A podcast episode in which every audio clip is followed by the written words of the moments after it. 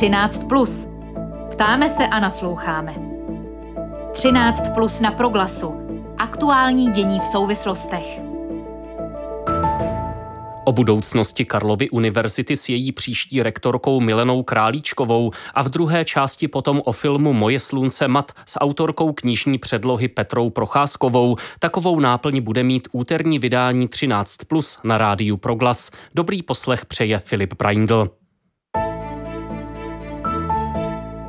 Akademický senát Univerzity Karlovy 22. října rozhodl o tom, že nejstarší a největší tuzemskou vysokou školu povede dosavadní prorektorka pro studijní záležitosti, lékařka Milena Králíčková. Čtyřletého funkčního období se ujme v únoru po současném rektorovi Tomáši Zimovi. Volbu akademického senátu ještě musí potvrdit prezident republiky, který rektory vysokých škol jmenuje.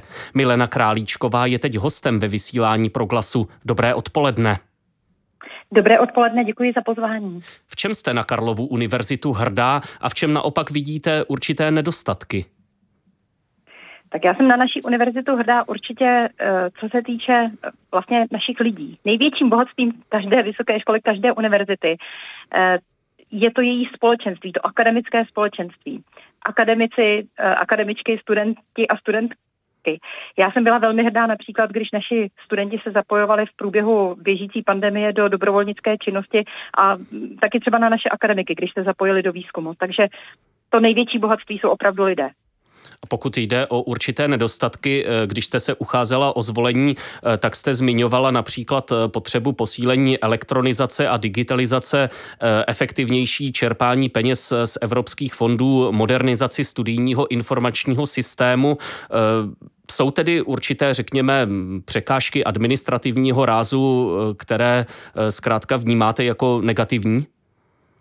Ehm, já jsem to do programu nepsala, protože bych to chápala jako slabiny nebo negativní stránky, ale prostě jako vyjádření toho, že Univerzita Karlova se musí flexibilně posouvat dopředu a byť jsme tradiční eh, univerzita s velkou historií a velkou tradicí, tak zároveň musíme být dynamickou institucí, která vnímá ten posun společenský a, a vnímá svět okolo sebe. Hmm. Když tedy mluvíme o, o reakci na ten eh, společenský posun, eh, jaké jsou podle vás možnosti eh, dostat Karlovu univerzitu třeba výše v mezinárodním srovnání vysokých škol? Je to otázka financí, otázka personální nebo nějakého celkového nastavení, třeba v otevřenosti vůči akademikům ze zahraničí? Tahle otázka je často kladená a je velmi komplexní.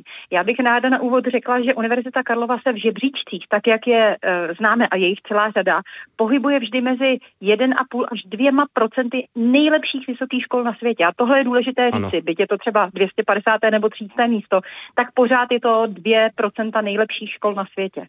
A vy jste uh, sám velmi dobře pojmenoval, že část toho problému, pokud se chceme posunout uh, v kvalitě vzdělávání nebo výzkumu, je o financování, protože celá řada univerzit, uh, ať už azijských nebo prostě ve světě, je uh, financována daleko silněji, robustněji ale ta, ta druhá část toho problému je opravdu v naší otevřenosti v tom, aby k nám přicházeli mezinárodní, eh, zahraniční, vyučující, zahraniční výzkumníci, ale také třeba zahraniční studenti a aby i naši studenti byli otevřeni tomu eh, v průběhu studia být součástí hmm. uh, jiných univerzit a vycestovat. A to se týká asi i vašich vyučujících. Eh, pokud vím, tak zaznívala určitá námitka vůči tomu, zda je vhodné, když ten člověk vystuduje jednu univerzitu, pak na stejné udělá doktorát, docenturu a tak dále, a neskusí to jinde.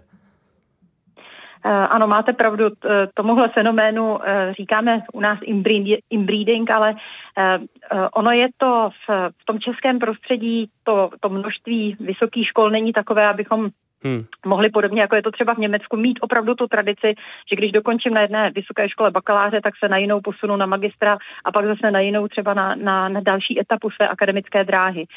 To, to naše prostředí je bohužel menší a já to vnímám tak, že ten trend v průběhu té akademické kariéry mít tu zahraniční zkušenost je čím dál tím větší a Univerzita Karlova to podporuje jak u svých studentů, tak u svých zaměstnanců. Naším hostem je nadcházející rektorka Univerzity Karlovy Milena Králíčková. Eh, jaké možnosti eh, vůbec má rektor či rektorka v nějakém nastavení toho budoucího směřování, když vezmeme, že univerzita má 17 fakult a to velmi různorodého zaměření napříč obory. Ptám se na to, jak vyvážit nějaký požadavek hmm. Centrálního řízení s nějakou autonomií, svébytností fakult, která je asi také žádoucí. Eh, přesně. Eh, tohle bylo velmi časté téma té volební kampaně, která probíhala od začátku května. A musím říct, že na každé ze 17 fakult, když jsem navštívila jejich akademické senáty, jsme se tohoto tématu dotkli. Já bych, eh, já jsem vlastně v průběhu té volební kampaně akcentovala to, že jako rektorka budu podporovat to, abychom centrálně podporovali eh, takové ty sdílené části, ty sdílené služby tam, kde vlastně rektorát tou svojí činností může fakultám šetřit prostředky, šetřit hm, jejich kapacity. A naopak samozřejmě fakulty jsou na absolutně svébytné v tom, jakou výuku uskutečňují, hmm. jakou vědu, jaký výzkum konají.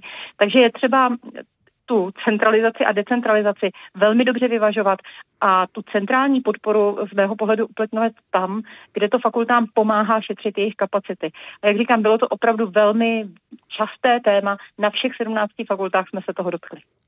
Vy se sama angažujete v Evropské univerzitní alianci, kterou koordinuje pařížská Sorbona a patří k ní vedle Prahy, tedy univerzity v Heidelbergu, Kodani, Miláně a Varšavě.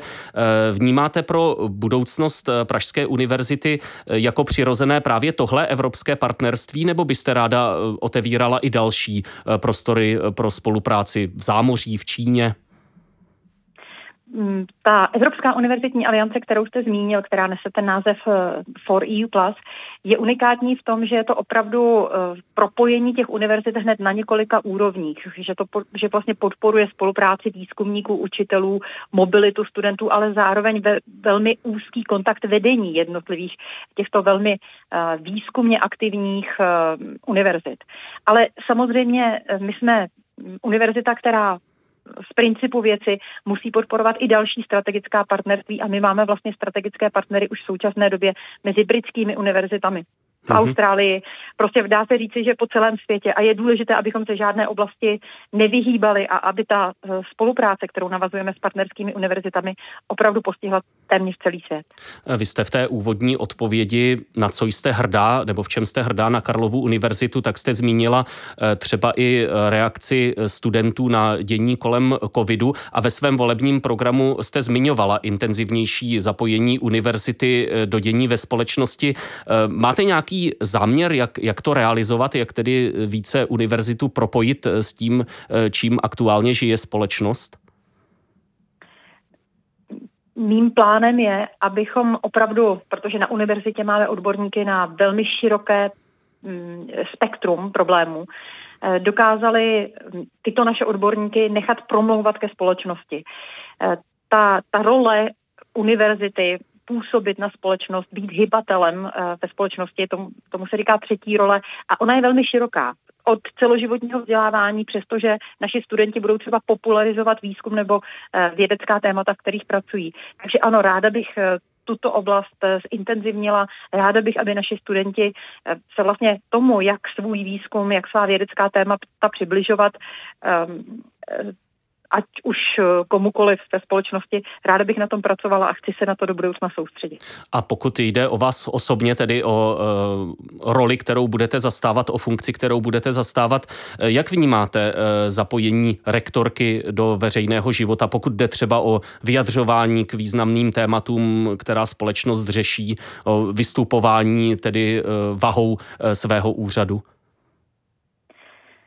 Tak já myslím, že je to tak, že eh, rektor nebo rektorka Univerzity Karlovy z podstaty věci eh, by měl k, veřej, k veřejnosti promlouvat a neměl by se bát se eh, vyjádřit. Nicméně, jak už jsem řekla, současně jako velmi velmi intenzivní vnímám to, aby za Univerzitu Karlovu k jednotlivým těm tématům promlouvali odborníci. Takže k problémů, které se budou týkat biochemie, virologie hmm. nebo epidemiologie, budou promluvat odborníci, virologové, epidemiologové a biochemikové a všem odborníkům, které na univerzitě máme a budou mít co říci. Chci pomoct v tom, aby mohli ke společnosti promlouvat. Ještě poslední věc. Rektorské volby se v uplynulých dnech konaly i na dalších našich vysokých školách a mě zaujalo, že staronový rektor Technické univerzity v Liberci Miroslav Březina po zvolení 12. října řekl, že chce kromě dalšího usilovat o dobré vztahy na škole, protože vidí problémy v oblasti etiky a morálky. Cituji, běžná veřejnost si myslí, že tu máme lidi na vyšší morální úrovni úrovni. Není tomu tak. Máme tady běžný vzorek populace, jen mají vyšší vzdělání, eh, řekl liberecký rektor Miroslav Březina. Eh, vnímáte tohle eh, také jako téma pro Karlovu univerzitu, tedy vztahy, morálka, etika? Víte, já si myslím, že univerzita má být určitým pozitivním ostrůvkem ve společnosti. Určitě by tuhle roli měla plnit. Zároveň my všichni jsme lidé, takže pro mě osobně eh, jde o to pečovat o to, abychom na univerzitě pěstovali eh, dobré vztahy, kolegialitu, eh, abychom pěstovali opravdu vnímání akademické etiky a akademické integrity a abychom se snažili o to, aby univerzita tím ostrůvkem ve společnosti, tím pozitivním ostrůvkem mohla být. Nicméně, jak říkám, všichni jsme jenom lidi a musíme být připraveni na to, že se tu potkáváme se všemi, se všemi zákoutími lidské duše. Hm. Milena Králíčková, která se v únoru ujme funkce rektorky Pražské Karlovy univerzity, odpovídala v relaci 13 plus na rádiu Proglas. Děkuji za váš čas pro naše posluchače. Hezké odpoledne. Já moc děkuji za pozvání a také přeju hezké odpoledne vám i posluchačům. Děkuji. My také děkujeme a pokračujeme rozhovorem, který připravila Kateřina Roužová. 13. Plus. Ptáme se a nasloucháme. Celovečerní animovaný snímek Moje slunce mat režisérky Michály Pavlátové měl oficiální premiéru 22. října. Stačil už pozbírat několik mezinárodních cen, například na festivalu animovaného filmu ve francouzském Manesi, kde získal cenu poroty. Získal také titul nejlepší celovečerní animovaný film na největším filmovém festivalu Latinské Ameriky v Mexiku. A jak uvádí distributoři, Moje slunce mat je o lásce Češky a Afgánce, odehrává se v Kábulu a ukazuje, že štěstí si člověka může najít v situacích, kde by je nejméně čekal. Vznikl na motivy novely Frišta novinářky Petry Procházkové, která do příběhu vtělila své vlastní zkušenosti z afgánského prostředí. My máme nyní Petru Procházkovou na telefonu. Dobrý den, vítejte ve vysílání. Dobrý den. Veronika Bednářová v Reflexu snímek označila za něžně humanistický. Souhlasíte s tím? Myslíte, že je taková i vaše kniha Frišta? Já myslím, že eh, jak v té knize, tak v tom filmu si každý může najít tak trochu eh, to své, takový svůj pohled na to.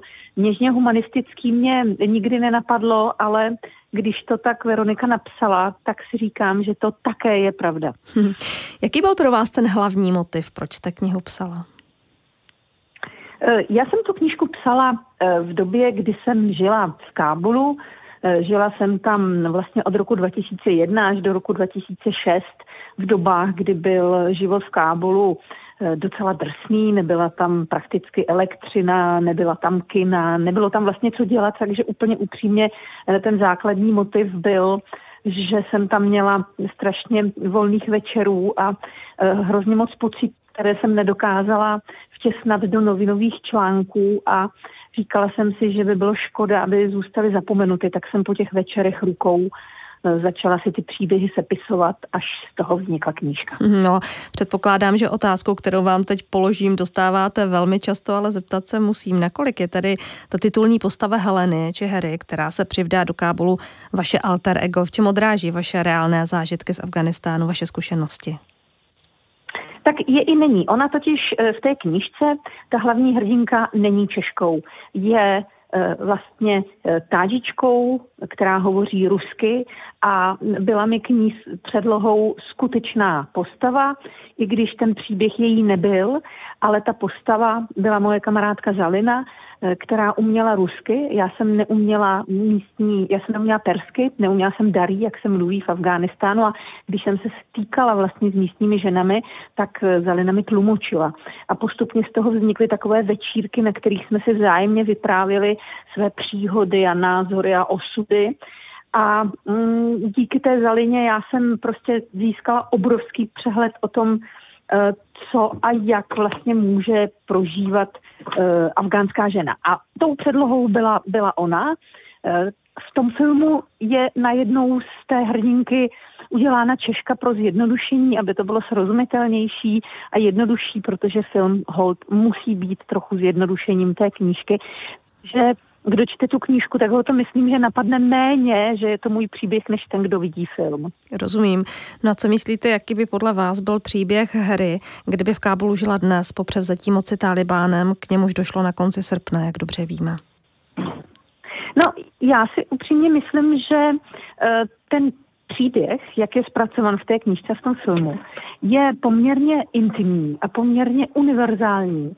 Takže vlastně by se mohl odehrát kdykoliv. Asi by ty uh, okolnosti byly trochu jiné, ale ten příběh samotný si myslím, že určitě ne. Ten se může odehrát v roce 2001 i v roce 2010 i v roce 2021. Uh, eh, ano, ty okolnosti, za kterých by se odehrál v té zemi, politické okolnosti by byly drobně jiné, ale ten příběh jako takový příběh té rodiny, těch lidí, které, kteří tam vystupují, ten si myslím, že je úplně časov, jako nadčasový. Režisérka Michála Pavlátová na snímku pracovala pět let, nikdy ale Afghánistán nenavštívila. Myslíte, že se přesto dokázala do tamního prostředí dobře vcítit? Jak moc vůbec s vámi při přípravě filmu konzultovala ty reálné situace? E, já myslím, že se jí to povedlo úplně báječně. E, ona tam samozřejmě jet chtěla, chtěli jsme tam jet spolu a chtěla tam jet ona sama, ale z různých bezpečnostních důvodů především e, to nešlo. Ale já myslím, že právě ona úplně dokonale nasála tu atmosféru díky tomu, že měla i ode mě hromady fotek, vyprávění, videí, prostě všeho, z čeho se ta atmosféra nasát dala a mm, myslím si, že se jí to, že se jí to povedlo, že prostě to dokázala tak, jako kdyby tam skoro byla. Já nevím, jestli by to bylo jiné ten film, kdyby, kdyby to Michaela vlastně tvořila třeba částečně tam, anebo se tam zajelo podívat. To nedokážu odhadnout. Situace v Afghánistánu v době, kdy Frišta vznikala, byla zcela odlišná od té současné. Co pro vás znamená, že vstupuje do filmového světa právě teď?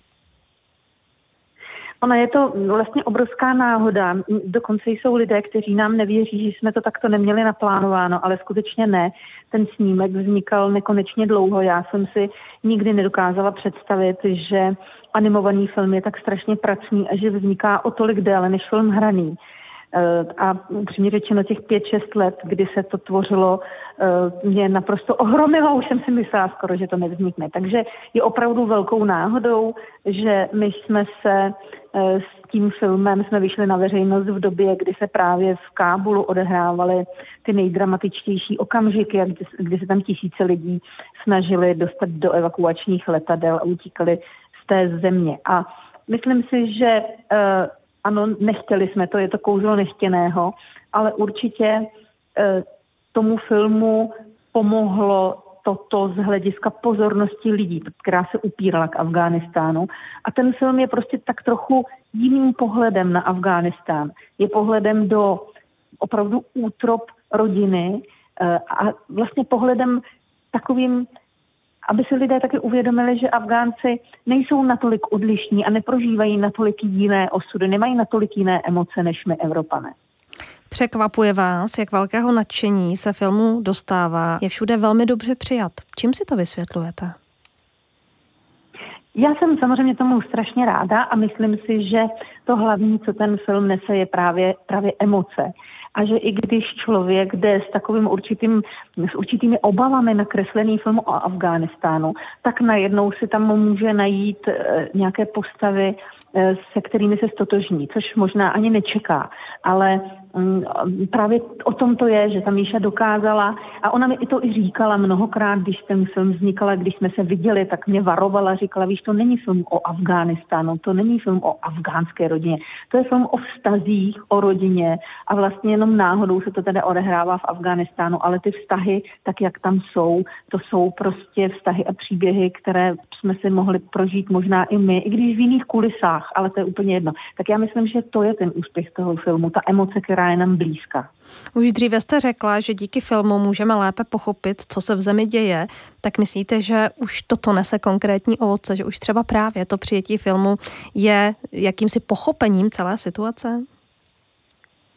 No, já si myslím, že eh, to vidím na těch besedách třeba s diváky, eh, když jsme tak eh, vidím, jak se ptají, jak jsou překvapení z toho, jak vlastně se v čem ten život v té rodině podobá, podobá těm problémům, které prožívá třeba evropská rodina. Ale myslím si, že ta hlavní, ta hlavní zpráva toho filmu je, a to bylo i v té knížce, že přece jenom, když se objeví v nějaké společnosti, v nějaké v nějaké prostě komunitě něco cizího, tak se mění jak to, co se tam objeví, tak ta komunita samotná, i když se tomu bude sebe víc bránit. A to je vlastně příběh celého Afghánistánu, nejen té rodiny. Takhle se to dá přenést.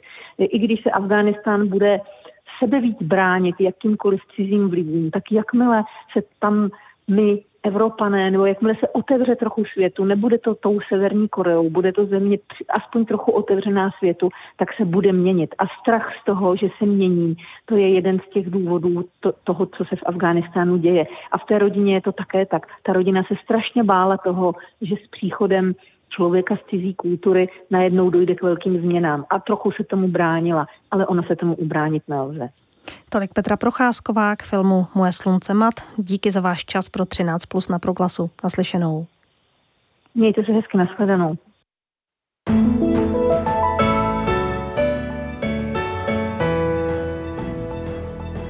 Rozhovorem, který vedla kolegyně Kateřina Rožová, končí úterní 13+. Naslyšenou u dalších rozhovorů se zítra po 13. hodině těší Filip Braindl.